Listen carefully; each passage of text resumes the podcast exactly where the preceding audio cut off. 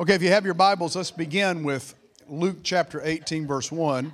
I've been preaching on prayer, prayer the key to heaven. Luke chapter 18, verse 1, and I've been starting with this, starting with this um, passage each week when we begin. Then he, being Jesus, he spoke a parable to them that men always ought to pray and not lose heart. Pray and not lose heart.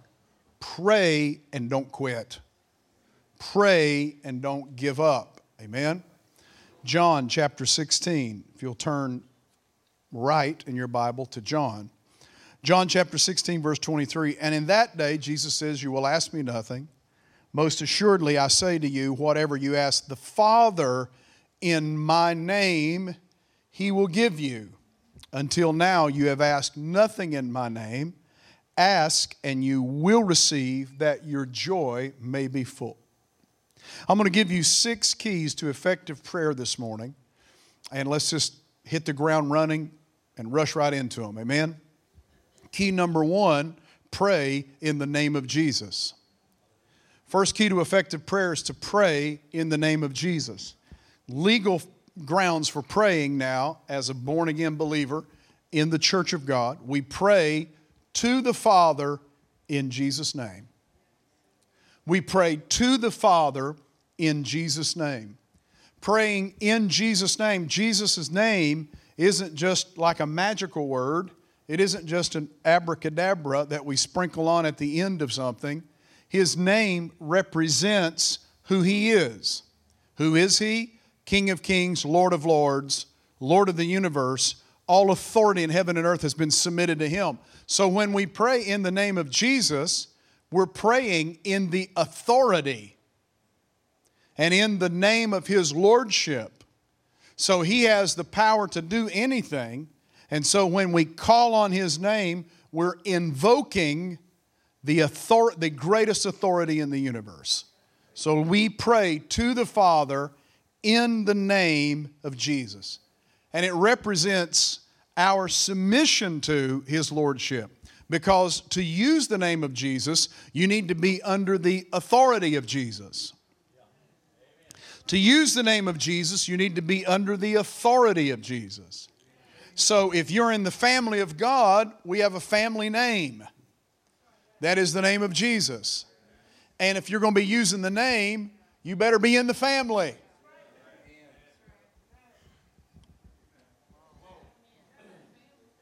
Hallelujah.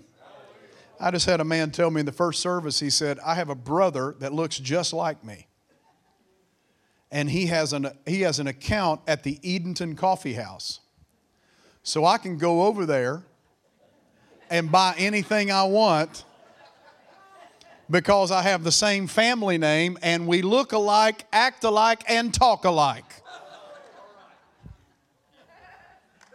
So if you're in the family, you have the family name, you better be acting like and looking like and talking like Jesus, and you can have the resources that heaven has. Amen? In the Bible, there's a, there's a story of seven sons of Sceva in the book of Acts who went up to this demon possessed person and tried to cast the demons out of this person, but yet they weren't walking under the authority of Jesus' name. And so the demons cried out and said, Jesus, they said, we cast, we, we adjure you, come out in the name of Jesus whom Paul preaches. And the demons responded and said, Jesus we know, and Paul we know, but who are you? And the demon possessed person ripped their clothes off and sent them away embarrassed. Hallelujah. How many knows that if you're going to use the name, you need to be in the family under the authority of that name. Uh, uh, you know, no, no glory to Hans whatsoever, but a few years ago we had something happen here that I thought was kind of cool. We know demons lie, right? But nonetheless, sometimes demons tell the truth.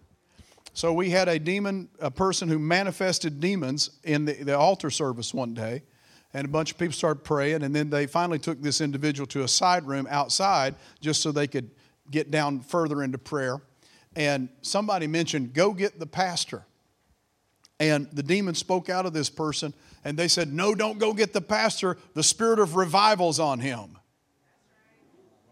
And I thought, yes, I'm known in hell. Hallelujah. I'm known in hell. Hallelujah. I, love, I want to be known more in heaven, but I'm glad I'm known in hell too. Hallelujah.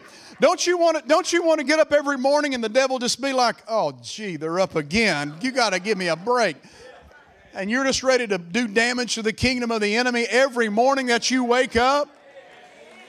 Come on, you have authority in the name of Jesus. You can pray in Jesus' name. You can speak things in Jesus' name. You can declare things in Jesus' name. You can cast out demons in Jesus' name. You can heal the sick in Jesus' name. You can baptize in Jesus' name. You can declare His authority and preach His word in Jesus' name. You have power in the name of Jesus.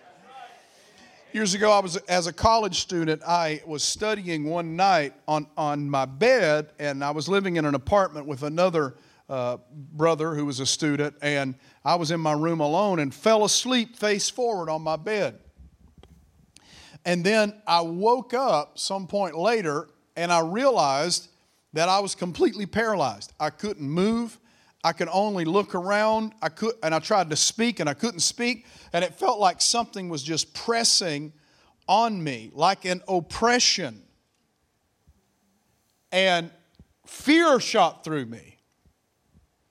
And all I remember was I began to think the name of Jesus. And as I began to think the name of Jesus, I was able to speak. Then I was able to speak the name of Jesus, and this force lifted off of me when I could speak the name of Jesus. You have authority in the name of Jesus. Against any power that comes against you, you have authority to cast it out in the name of Jesus. Because the demons recognize that authority. They know the authority of Jesus. They know the one who's already defeated them. So when we pray, we ask in the name of Jesus. Jesus said, You've not asked anything in my name, but after this, you will ask and you will receive that your joy may be full. Second key to effective prayer is just as I've been preaching all year long simply believe. Simply have faith. Have simple faith that what you pray, first of all, is God's will find His will, and then when you pray it, believe that you'll receive it. Mark 11, 24. Therefore, I say to you, whatever things you ask when you pray, believe that you receive them and you will have them. Whatever things you ask when you pray, believe first and then you will receive afterwards. Not, I'll believe it when I see it, I'll believe it and then I'll see it. Not, I'll believe it when I see it, but I believe it and then I will see it. Whatever things you believe when you ask, ask when you pray, believe that you receive them, and you will have them. Because often we get caught up and fouled up sometimes in actually what is the will of God. Because James says we don't receive sometimes because we ask amiss. We don't ask in the perfect will of God. So I believe it is God's will that we know His will. Now, some people use this prayer, well, Lord, uh, not my will, but thine be done. Because that's the prayer of Jesus in the Garden of Gethsemane. But that wasn't used, it, he didn't use it because he didn't know the Father's will. It wasn't used like that. He used it as a prayer of consecration. He knew what the Father's will was. He knew he was going to go to the cross. He knew he would have to die. He knew he would have to suffer. But his flesh was crying out, Father, I know your will, but if there's any other way this could happen, let it be some other way. But nevertheless, it's not what I want, it's your perfect will that needs to be done. And therefore, I submit myself 100% to your will, Father. So that your will be done is a prayer of consecration. So when we come before the Lord, it's our task to make sure we know what the will of God is. So when we pray for something, we should have scripture we're standing on. Or we need to get into the presence of the Lord and seek His will about a certain situation. Pray in the Spirit. Pray until you have a sense of what His will is. And then once you know that, go for it. And then simply believe that what you're praying has been heard by the Father and the answer is on its way. Now, I don't, I don't have a problem with us praying for things more than once. I've been praying for years for some things. However, let me just throw this out to you. What if at some point we didn't, what if at some point we could pray, ask the Father in confidence, and then rest assured that He has heard and the answer's on the way? And then from that moment on, just begin to praise Him for the answer. Think about it. Just think about it. I, you know, some of the most effective prayers that I think I've ever prayed in my life that I've seen God move is when I had a real sense that, oh, this is it. I know what God wants in this situation. And then I go and say, Father, in the name of Jesus, I ask that you do this, and I ask that you do this. And then it's like uh, I could feel ringing heaven's bells. And then I stop and say, Thank you that it's done. Walk away in faith, knowing that I'd touched heaven. And in that situation, let me stretch you. I don't think it's personally necessary that I go back and try to beg God into bending His will down to satisfy my request.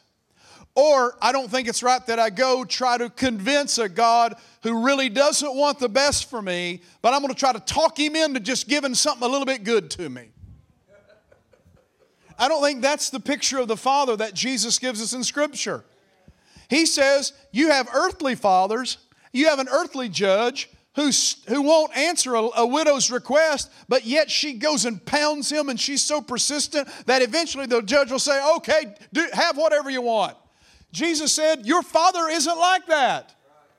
Or how about the stingy neighbor who won't get up in the middle of the night even to give a, a, loaf of bread to his neighbor because they've had some visitors come at night? But he said, yet through persistence,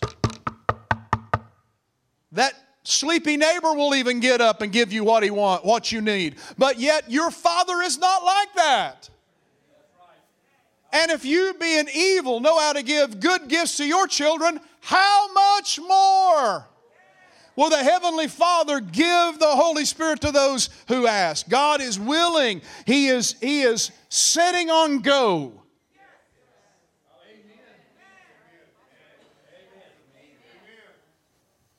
I think God delights when we come into His presence. I think He's like, oh, here He is again. Yes, let's get it on. Let's commune in the Spirit. Make your requests known. Bring it boldly before me. I think God loves. I think our problem is not that, um, I think our problem is sometimes we don't pray and ask for things big enough because we've reduced God to our mentality or we've placed God in the box of our faith. Instead of opening the doors and saying, God, I'm going to believe you, I'm going to pray some 100% prayers. Sometimes we come to God and we pray those, I'll believe you for 25%, Lord. Or maybe if you just bless me to get through another day, I believe you for 50%. How about let's just take the lid off and believe God for 100%?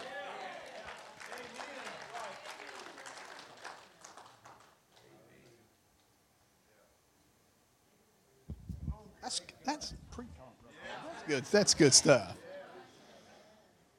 With long life, I will satisfy him and show him my salvation. With long life. I've started praying that. I started praying that. I started praying over my grandkids. Satisfy them, Lord, with a long, prosperous, blessed, Holy Ghost filled life. Let them see, let them let their floor be the my ceiling. Let me carry them in on my shoulders and set them off at the next level and live a long, satisfied, and blessed life touching many. Let them go do 10 times what I've done in this life. I'm going to shout over that. Come on, somebody. Hallelujah. Come on, look at your neighbor and say, simply believe all things are possible to him who believes.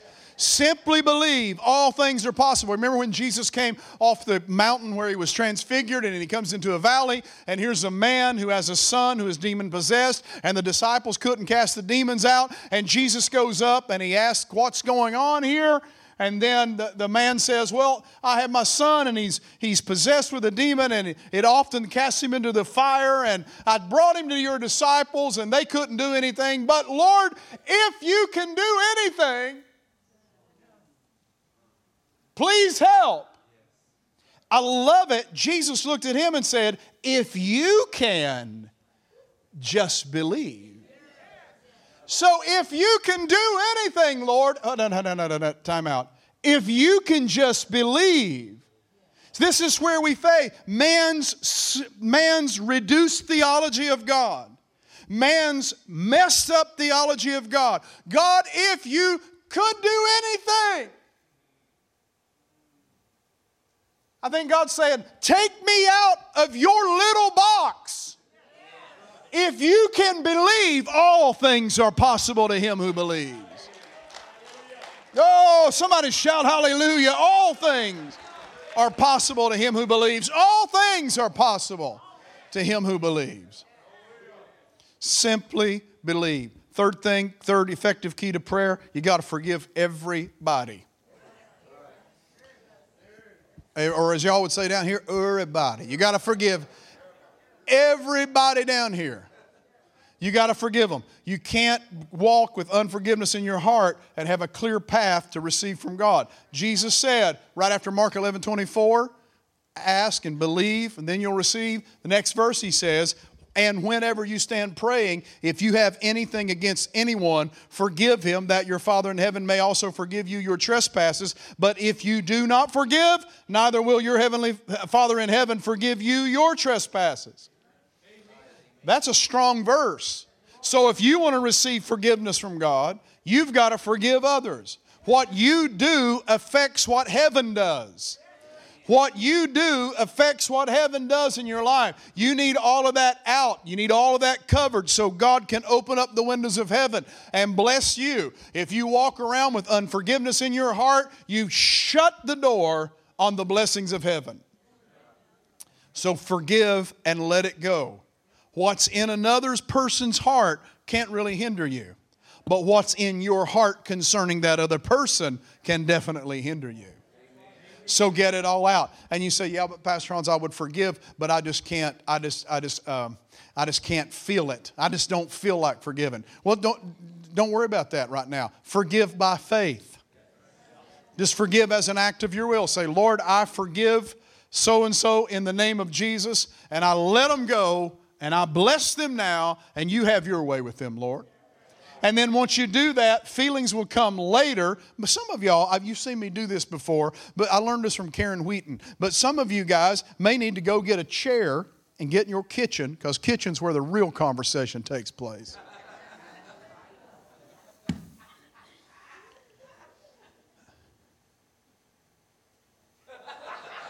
And set that person in the chair that you need to forgive in Jesus' name in an imaginary way and just talk. So I forgive you hurt me. You came against me. You spoke against me. But you know what? I forgive you. And I let you go right now in Jesus' name. That doesn't mean you have to let that person back into your life and have the same authority they had in your life before. You may need to set boundaries for that person now. Because some people believe, well, I can't forgive because that means we got to go back to the same old, same old. No, it doesn't necessarily mean that. You need to set healthy boundaries in your life. And if somebody's a, a, a herder, then set boundaries for them and say, but that doesn't mean you have to walk in unforgiveness. It doesn't mean you need to duck and hide when you go in Walmart.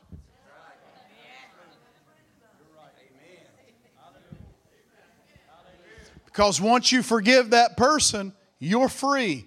It's up to them now to walk in the forgiveness. They got to find their own way. You walk and you're, you're clean now, you're forgiven now, and you can walk on. And if you see them in Walmart, you're like, how you doing? Bless you.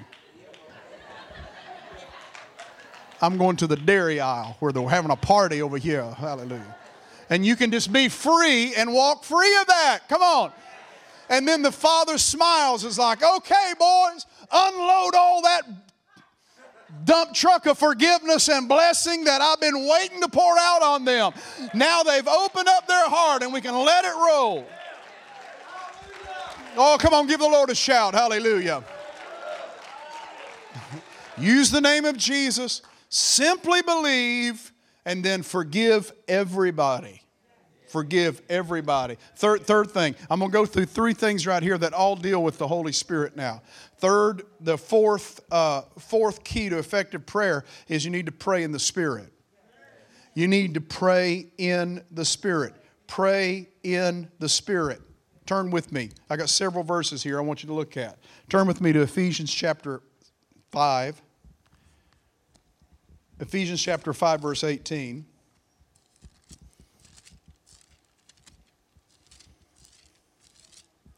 Ephesians 5:18 Paul is talking about the perfect will of God for our lives.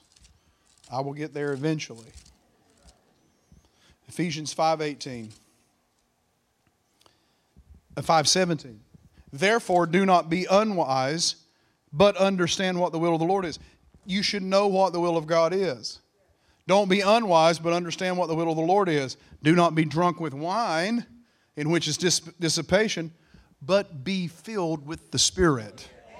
So, what is God's will for you? Be filled with the Spirit. What is God's will for you? Be filled with the Spirit. What happens when you're filled with the Spirit?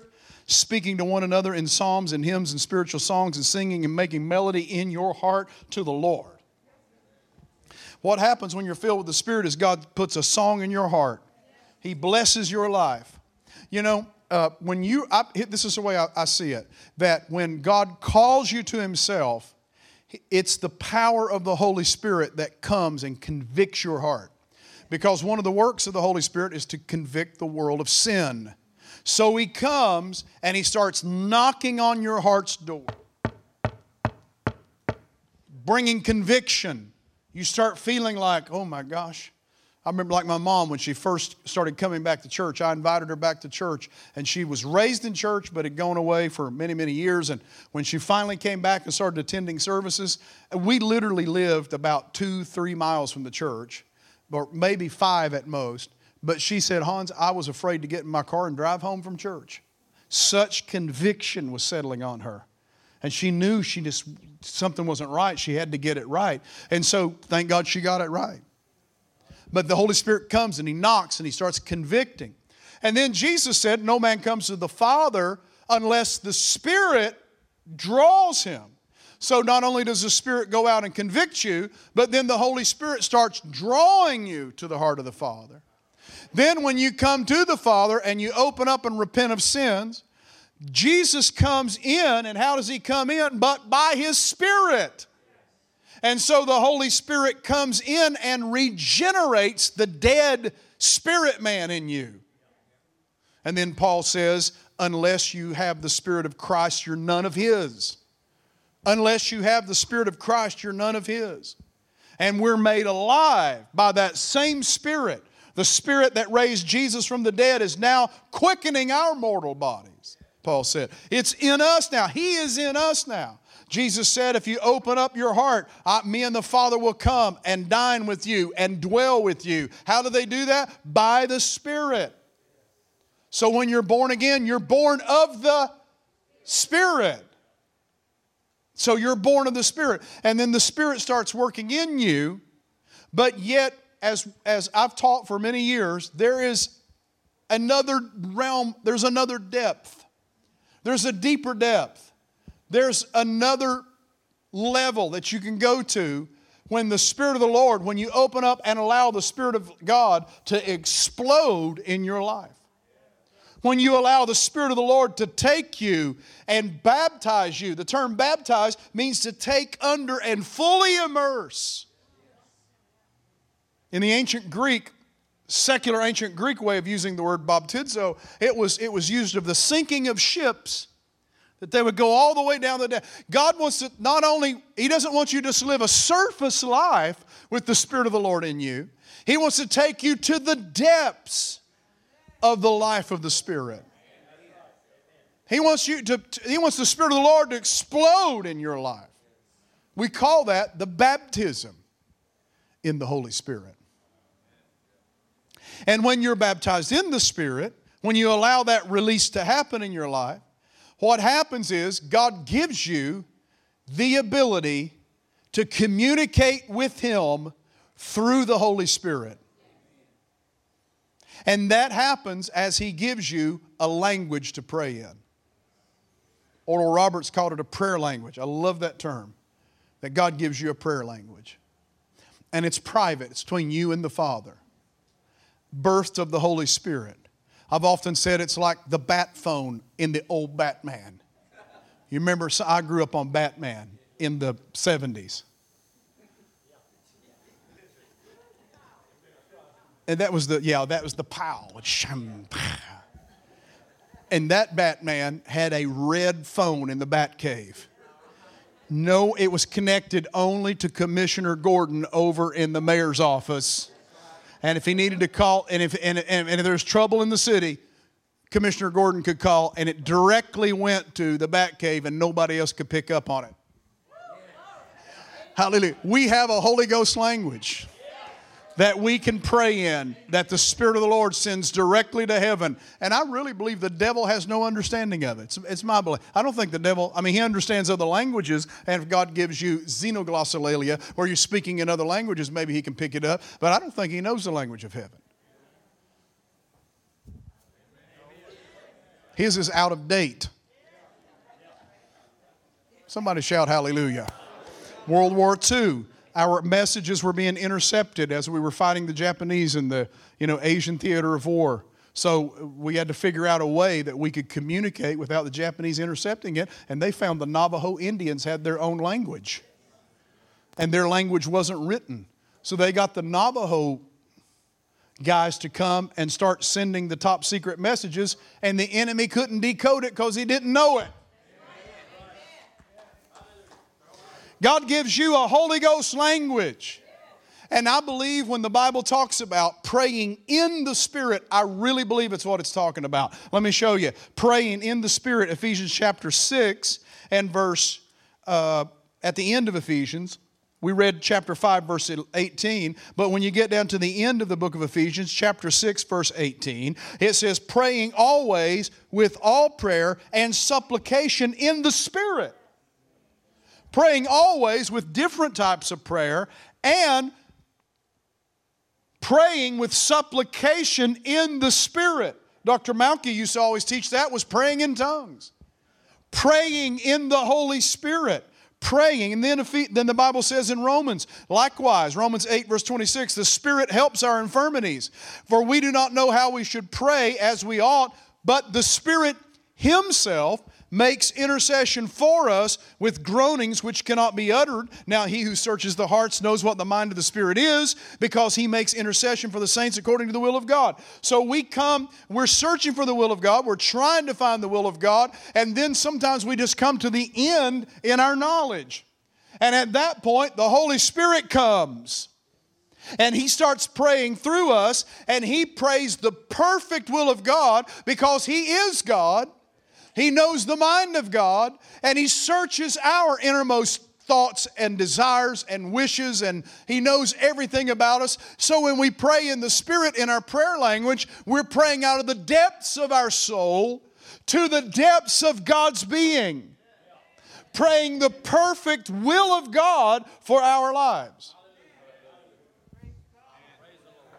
And you might be praying for somebody else and not know it. Bert Clendennen, great Assemblies of God preacher who was he was uh, so, he had a heart condition years ago and he's preaching revival after revival after revival. And he said uh, his doctor told him said you have to rest and you have to get this right. And he said okay i'm going to but i got one more revival i need to preach. So he said he was out preaching that last revival and he had a massive heart attack in the pulpit and fell dead. Now he said what was weird was there was a nurse who came there and examined him and knew he was dead, but he said, I was still hearing everything they were saying.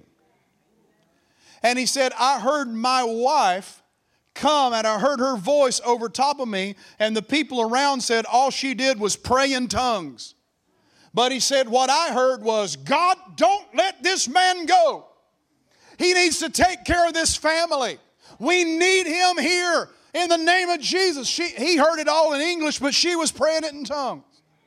He came back too.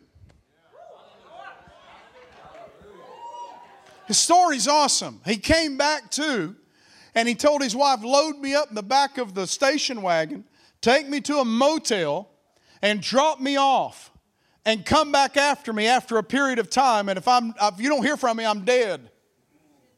But he went in that hotel and he said he just began praying and began reading the Bible in Genesis. By the time he got over in Psalms, he said the Holy Ghost came in that room he felt a hand reach down in his chest cavity, squeeze his heart several times. He was completely healed, jumped up, broke the bed slats, shouted out into the hallway, healed completely by the power of God. Went on and, as an 80 year old minister, planted several thousand Bible schools all over the, all over the world. Awesome. Can somebody shout amen? Come on, it means something to pray in the Holy Ghost. It means something to pray in tongues. It means something to pray in your prayer language. I heard a story of an old saint who was in a, in a dark parking lot, and these guys surrounded her, and they were going to, you know, mug her or whatever. So she just started shouting as hard as she could and praying in tongues. And she looked up, and they were all gone. So there you go.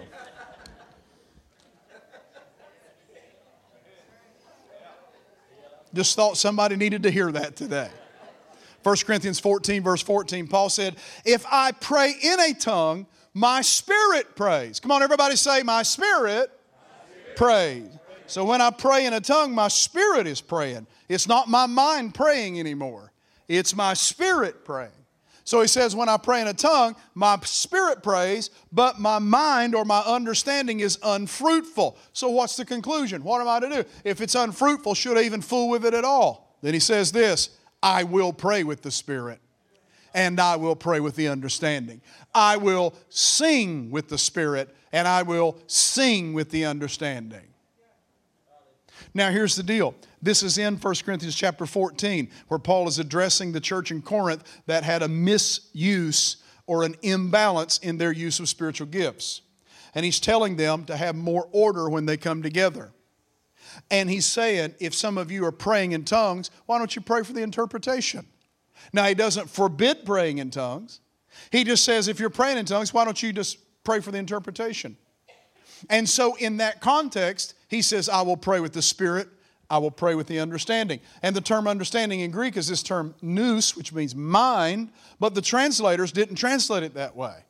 And I think they had it right. They knew the context. It wasn't just, I'll pray in the Spirit and I'll pray with my mind. It was, I'll pray with the Spirit and then I'll pray with the understanding, possibly, of what I'm praying in the Spirit. Listen to this. This just changed my thinking on this. I will pray in the Spirit and I will pray with the understanding of what I'm praying in the Spirit. I will sing in the Spirit and then I will sing with the understanding of what I'm singing in the Spirit. So we thought that interpretation was only a gift for public use, that when someone publicly speaks in tongues, it needs to be interpreted. But I want to challenge you to pray for it in your private prayer life as well. Because pray, pray that God gives you understanding in your private prayer life. I read this years ago when I was a young Christian about Smith Wigglesworth. He's praying for the interpretation of tongues. And then later on, as I studied the life of Oral Roberts, he really became an advocate of this. Pray in the Spirit and pray, pray, spend time in the Spirit praying in tongues, and then start praying in English. And then pray in tongues, and then start praying with English. Kenneth Hagin said one time he was praying in tongues and doing this, and he just prayed in English. And he wasn't prophesying, he was praying. He said he was praying in tongues, and all of a sudden he came out in English and he was praying for a girl. He was praying for someone. Come to find out, God was really moving in this girl's life, but it was out of his prayer in the Spirit that he came into English and was praying. Pray in the Spirit, pray with the understanding. So, God wants to unlock his will in your life. God wants to unlock the, the, the, decisions you need to make. He wants to give you direction. He wants to give you the, he wants to unlock the future. How is he going to do that? By studying the word, immersing yourself in the things of faith, and then praying in the spirit and praying with the understanding. Is anybody in this church? Paul said in 1 Corinthians chapter 4 verse 4 for uh, verse 2 for he who speaks in a tongue does not speak to men but to God for no one understands him. However in the spirit he speaks mysteries. So when we pray we're praying into the mysteries of the spirit. Then he says he who speaks in a tongue edifies himself but he who prophesies edifies the church. I thank god that i speak with tongues more than you all. Forbid not speaking with tongues, he said in the same chapter. So, what he's pushing for is in a public setting, it's better to prophesy because that's coming out in the language of the people. But I'm not forbidding you to speak in tongues. I'm just saying if you do, how about praying for the interpretation? Now, I believe, like the old school Pentecostals, and I believe it's just, I just see it in Scripture plainly, that there are really two different types of tongues. One is a private prayer language that God gives you that is open to every believer in the body of Christ. Why? Acts chapter 2, they were all filled with the Spirit. They all spoke with tongues publicly, out loud, in one place. Acts chapter 10, they were all filled with the Spirit at Cornelius' household. They all spoke with tongues, all publicly, all in the same place, out loud. Acts chapter 19, when Paul laid hands on the Ephesian church, they spoke in tongues publicly, all at the same time, out loud, because he's hearing them. And Luke's recording it. And so there's there's when we come together as a church, if you get near me on the front row, I'm going to be praising the Lord, and then sometimes I'm going to be praying in my prayer language. Because it's me, it's my worship to the Lord.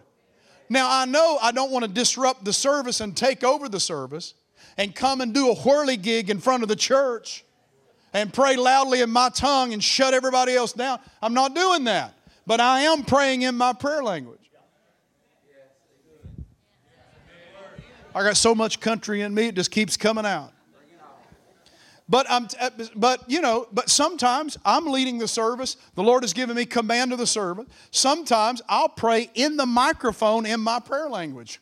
And I have friends that have problems with that because of 1 Corinthians 14. But my deal is there's been a history of that in Pentecostal movement. And I know that if I feel led, I just pray in the Spirit. It encourages you to pray in the Spirit.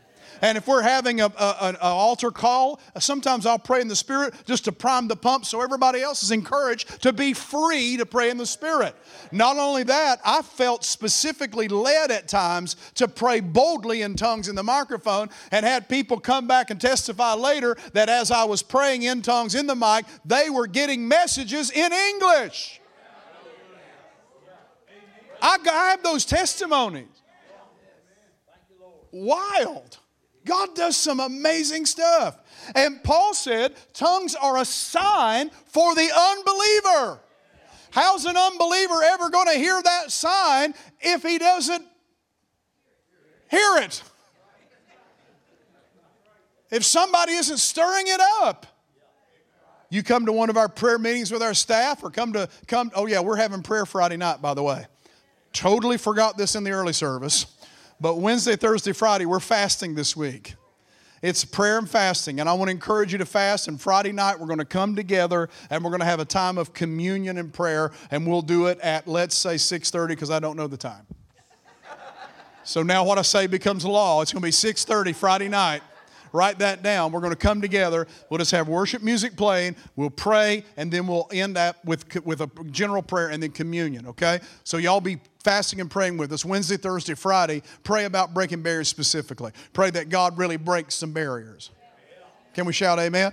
But if you come with me, I'm going to be praying in the Holy Ghost.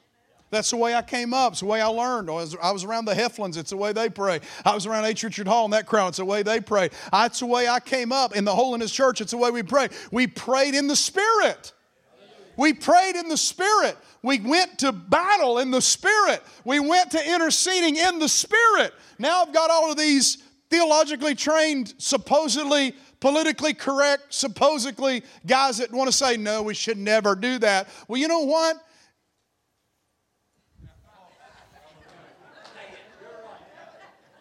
I feel like that lady in the old Wendy's commercial. Where's the beef? Where's the fire? You want to get all correct with that, but show me the fire then.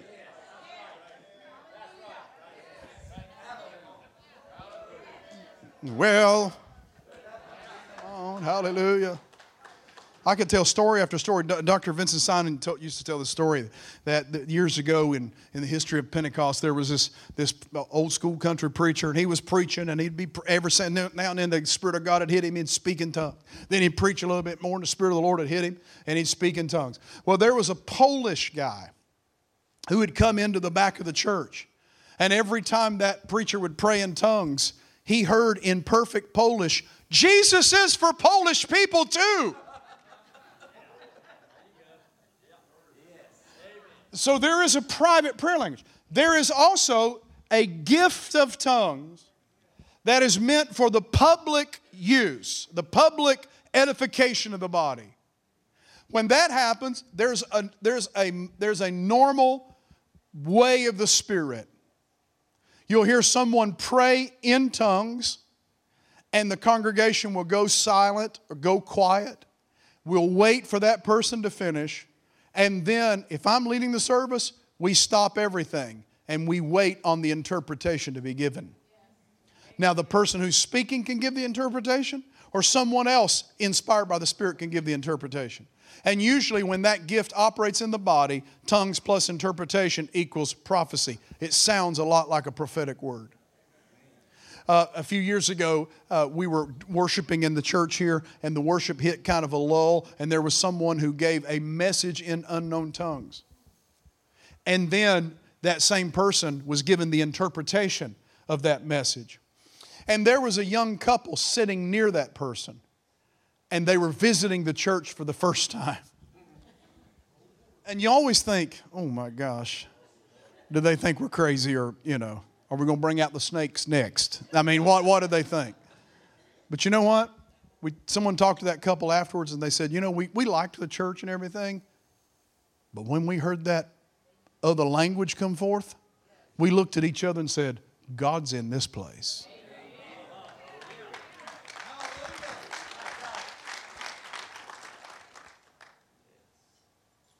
Jesus, do it again. Jesus, do it again. Jesus, do it again. Jesus, do it again. What the world needs is more demonstration of the gifts of the Spirit.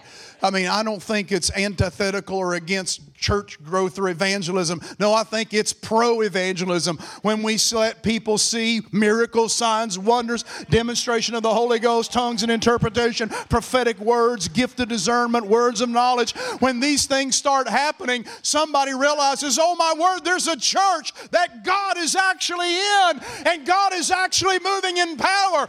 Take the doors off and open up the windows and make a way, make an open heaven, Lord, and let more of the Holy Ghost pour forth. Let there be a greater demonstration of your power. Let there be a greater level and rising of the Holy Ghost in here. Somebody give him a shout, amen. Ah, hallelujah, hallelujah. Come on, just wave and say, More, Lord. Come on, we want to see more, God.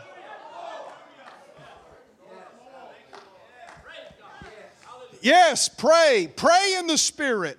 Pray in the Spirit. Pray in the Spirit. Pray in the Spirit. Number five, intercede in the Spirit.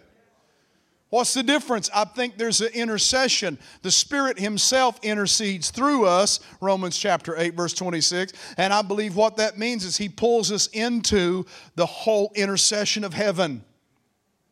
And that sometimes you're pulled aside to a season or a certain time of prayer.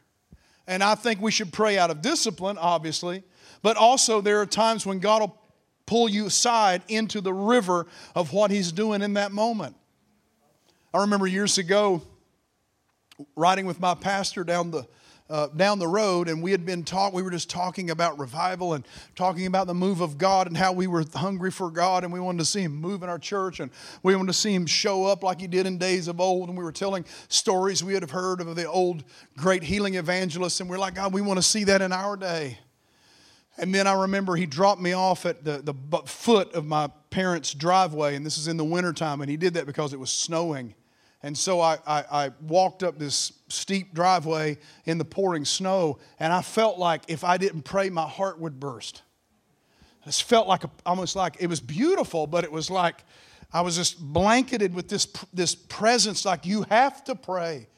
And so I just went into prayer and went into intercession, and this went on for a while. And then we started seeing an outbreak in our church of the power of God. We started seeing guys get saved. Just, I mean, people come out of rough situations get saved. Many of those same guys were called into ministry and went out of that church into ministry. And it was a great revival and move of God. I believe I felt the intercession of the Holy Spirit in the whole thing. I felt, I believe I was pulled into the river of what God was doing. Allow Him to pull you into the river of what He's doing. We've been talking about, I, I know that we, I feel in my spirit we need to do something here physically. I feel we need to blow out some walls, build a new building. We need to, I think we need to go to the next level and push it. Not just, be, I would love to have us all together for one service so there would be no time hindrances to moving in the Spirit. But if God, if we build a thousand seat sanctuary and God fills it, we'll gladly go to two services, Lord. We'll go to three services for whatever it takes to accommodate people. But I would love to have us all together. So we've been talking about this. And as we, we were pushing into this, we talked to an engineer who gave us some different scenarios of how we could do this. And then I said, okay, okay, pause, pause. What we need right now is some Holy Ghost people to start praying. What we need some intercessors to really begin praying who can prophetically hear the voice of the Lord. Because we need to hear what God is saying. And if we hear what He's saying, the rest is just work and numbers. Because if we get in the center of His will, He's going to provide the finances, He's going to provide the people, He's going to open the door, He's going to have the seasons, He's going to make a smooth path before us, as the psalmist said. But we've got to find that. So the most important work is the work of prayer and intercession and flowing in the Spirit. And I want to get into the river where He's flowing. I don't want to be over on the riverbank watching all the faith people roll down the river. I want to be right in the middle of it, right where He is, right in the center of His will. Can somebody shout hallelujah? Pray in the Spirit, intercede in the Spirit. And the final thing is, you, when you do that, you start building your faith. Faith comes by hearing, hearing by the word. But Jude, verse 20 says, building up your most holy faith, praying in the Holy Ghost. So when we start praying in the Holy Spirit, we, our faith starts growing. We start interceding in the Spirit. Our faith starts growing. We read His Word, stay immersed in good teaching, and then pray in the Spirit. And it starts growing, starts growing, starts growing. I love the Holy Spirit. I love praying in the Spirit. I love it. You say, well, we love it too when we come to church. No, I love it all the time. Dana and I were in Nashville this week and uh, we, we went to eat sushi. Hallelujah, Jesus. After eating sushi, walked out on the street and I saw a couple coming that had some physical problems. And we were walking down the street, and I just, and we were with a friend of Dana's, and I just I just kind of left them and went back. And I said, hey, guys, I, I pastor a church uh, in North Carolina, but could I pray for you? They said, sure. And, and, you know, it's one thing to pray, it's another thing to pray in the name of Jesus. So I just started praying, and I started praying in the name of Jesus. Then I walked away, and I said, Well, Lord, I was obedient. We'll see. I believe something good's going to happen. By faith, something good's going to happen for them. And then I started praying in tongues. And I started interceding in the Spirit. Sushi didn't break that down in me. Hallelujah. you can pray in the Spirit in a restaurant. You can pray in the Spirit at work. It doesn't mean, well, I got to get out of the Spirit over here to where I can live in the real world. No, the real world is, the Spirit is with you in the real world. Building up your most holy faith, praying in the Holy Ghost, praying in the Holy Ghost, praying in the Holy Ghost. This may sound weird to you guys, but used to years ago, you know, before I'm saved, walking through the house, hit your toe at night in the dark on the coffee table. Whatever's in you's coming out your mouth. Out of the heart proceeds. Now, I'm serious. I start praying in tongues because what's in me starts coming out. What's in me starts coming out. There, there's trouble, we start praying in tongues. Hallelujah. Hallelujah. I got in a situation this week where we were trying to get something to work, and I kind of got nervous because I thought, this is not working. Then I stopped and thought, no, in Jesus' name, I'm going to pray and it's going to work. And it's like fear just left, and the thing worked in Jesus' name. Step out of that fear, step back, start praying in the Holy Ghost. Lord, you let this thing work. Oh, hallelujah. Hallelujah. I release my faith right now. Let this thing work in Jesus' name. Start praying over your kids in the Holy Ghost. Why? Because they need. I, I, had, I knew someone who raised their. Uh, they, I'd heard that my, my daughters knew someone who had been raised in a family, and their mother and dad, I guess, were filled with the Spirit, but she said, I never knew it spent 18 years at home before going to college, never knew her parents were Holy Ghost filled. Something wrong with this picture. You need to be praying in the Spirit to where your kids hear you pray in the Spirit. They need to know my mom and dad are moving in something supernatural. I mean, they're smart people, they're good people, but my gosh, they tap into something that's heavenly. They have something working in them that's from the other side. Hallelujah. The tongues are a sign for the unbeliever. When I first went to church, I went into this holiness church and I remember them. They were praying in tongues. And I had a friend with me who said, Do you hear that? And I said, What? And my friend said, They're praying in tongues. I said, What?